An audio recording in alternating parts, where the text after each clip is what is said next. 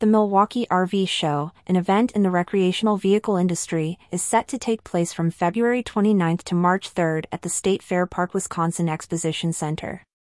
This event is a key attraction for RV enthusiasts and potential buyers, offering a unique opportunity to explore a wide range of recreational vehicles, accessories, and related services.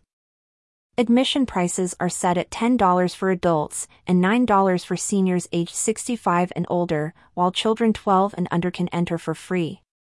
To make the show accessible to a broader audience, the organizers have instituted special admission prices for certain days, half price admissions for everyone on Thursday, and a half price discount for military personnel with valid ID on Sunday. Parking is available at the venue for a fee of $10. The show hours vary each day to accommodate attendees' schedules, opening from 1 p.m. to 8 p.m. on Thursday and Friday, 10 a.m. to 8 p.m. on Saturday, and concluding from 10 a.m. to 4 p.m. on Sunday. These extended hours are designed to provide ample time for visitors to explore all that the show has to offer. Each dealer brings a unique selection of RVs and camping gear, ranging from luxury motorhomes to compact travel trailers, showcasing the latest in RV design, technology, and amenities. It also offers on-site financing options, making it convenient for buyers to secure financing for their purchases directly at the show.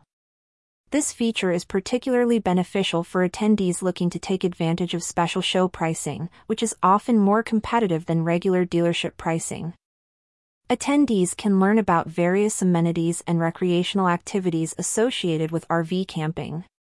It also provides a valuable opportunity for RV enthusiasts to meet and share experiences, tips, and advice on RV travel and maintenance. The Milwaukee RV Show showcases a significant event, offering an extensive display of recreational vehicles and accessories.